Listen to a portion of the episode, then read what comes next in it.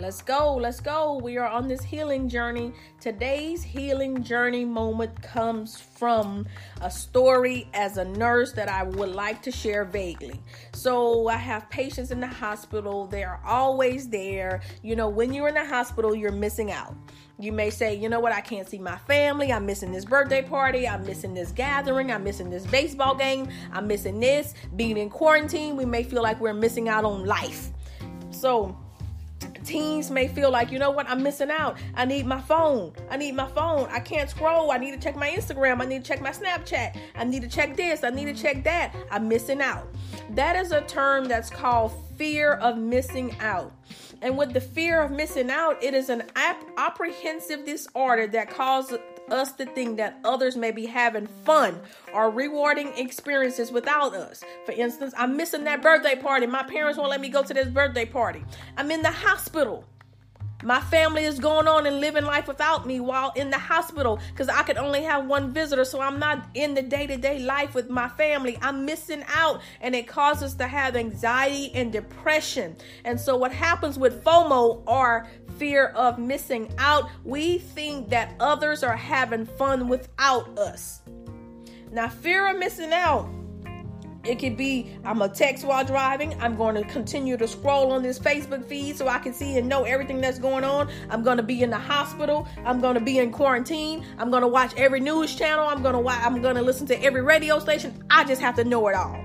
And that exemplifies fear of missing out and what it does it causes us to have anxiety I tell you a story. My patient was in the hospital. I was taking care of my patient the other day, and he was in the hospital and he's on a Lasix drip. Now, Lasix drip is for people who have heart failure or excess edema or fluid on their body that just need to get rid of.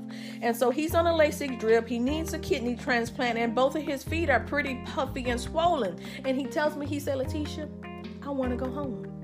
I want to see my grandkids. I have six grandkids. I'm missing my grandkids. That is an example of FOMO. He has he's afraid of missing out. And because he's afraid of missing out, his his fear of missing out is hindering his healing. Listen to that fear of missing out can hinder our healing because we feel like because I'm connect I'm not connected someone is rejecting me because no one is I'm not there. Because I'm not connected no one is concerned about me because they're not here with me. Fear of missing out hinders our healing because we don't feel connected we feel rejected don't let FOMO cause you to have anxiety or depression. When you focus, when you say, This is what I need to look at, this is the bright side, focus on what's strong and not what's wrong. Focus on that one great thing that you do have in your life. My patient, again, needed a kidney transplant, but he said, I would rather go home and be with my kids and my family and my grandkids because I don't want to be missing out on their lives. In conclusion, I'll say this. When I thought about that, I was like, wow, that is so profound and it's just a perspective. Think about our teenagers who said, Mom, I'm mad at you because you didn't allow me to go to the party. They feel like they missed out because everyone was having fun that they weren't having. So the thing that kept me grounded and I had to come back and focus to was Psalms 27 and 13. And it said, I would have fainted unless I believe to see the goodness of the Lord in the land of the living. I will wait on the Lord. I will be courageous and I will wait on the Lord. While you waiting, are you asking yourself, Am I missing out or am I tuning in? Am I missing out or am I tuning in? This is the healing journey. Let's go. Thank you for taking the healing journey. And as we detox fear, are you afraid of missing out? Let's go.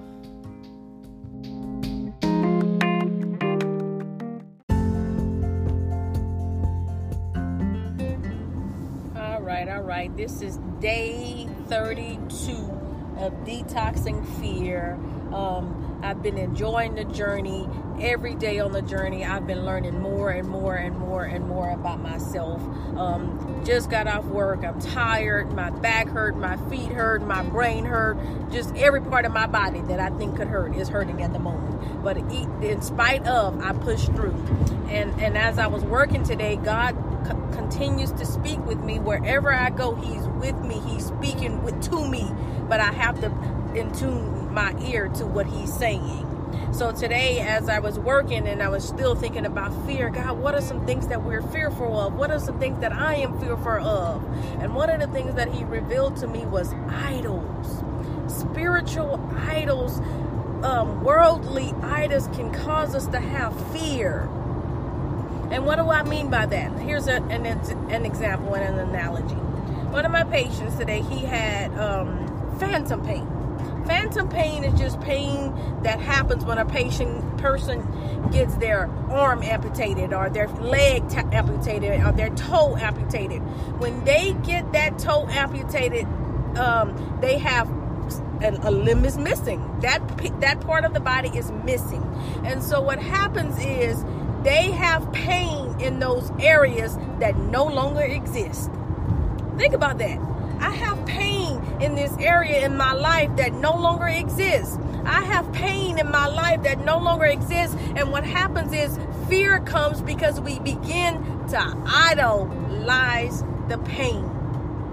Think about that. You are afraid to be loved because you idolize the pain that someone has caused you.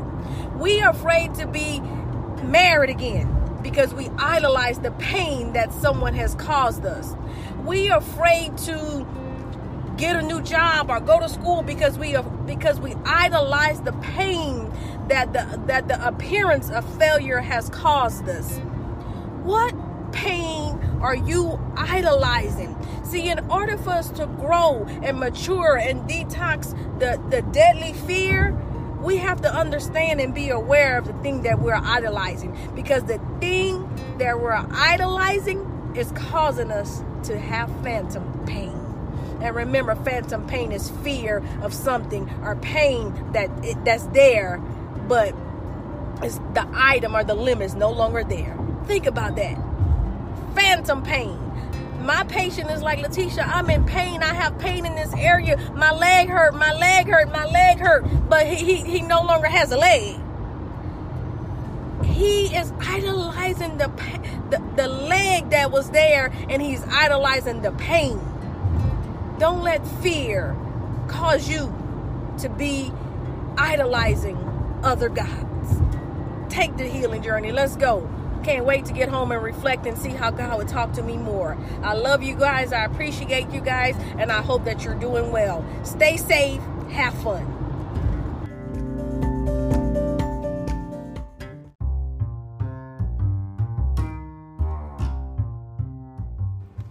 All right. We're back at it. Another day on the healing journey.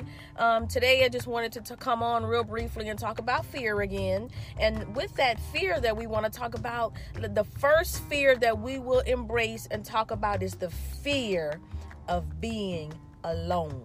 You know, finding identity and healing requires some alone time because if we don't, we continue to allow people to put things and things and things and add things onto us and it distract us from our healing. You know, um, fear of being alone. During this pandemic, we are finding ourselves having to be alone. Now, now listen to what I'm saying. I'm not saying lonely. I'm saying alone. Alone where I go off and say, you know what? I need to have some time to myself. Alone where I say, you know what? I need to think. I mean, I need to be alone with my thoughts because my thoughts affects my words and my words affects my actions. So, are you afraid of being alone with yourself because I have to face myself?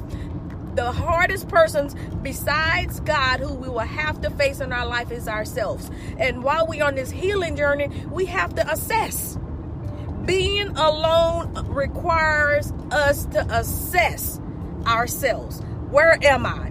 What is going on in my life? What am I doing well? What do I need to tweak? What do I need to shift? What do I need to improve at? What are my strengths? What are my weaknesses? Being alone requires us to to, to, to come and be in tune with ourselves. So a lot of us are afraid of being alone being alone is not always a, a, a, a negative thing because while you're alone, you discover things about yourself. I know I had at least a, a 10 year span when I was alone with myself. I said, you know what? No one understands. I was quiet. I was in tune with myself. I knew what I wanted. I knew where I was going, and I knew what I wanted to focus on. That's what being alone for me allowed me to do in my life. And then the flip side of being alone is lonely. You know, a lot of times we talk about how we were born to live in community, how we were born to be to have connections.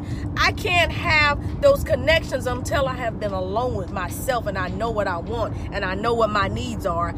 I like for instance, yesterday I had a patient and I'm and he called. He he pressed the nurse button and he was like and I was like, "How can I help you?" He's like, "I don't know what I want."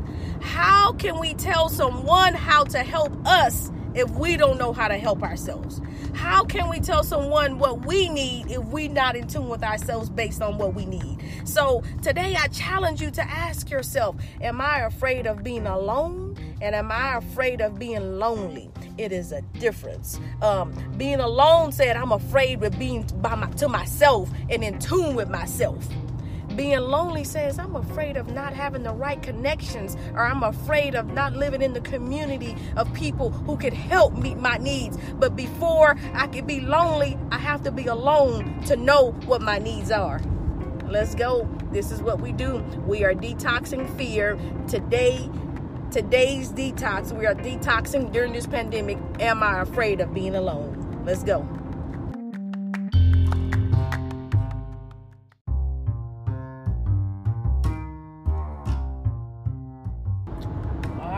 Rolling, rolling, rolling, rolling, rolling on this journey, on the healing journey.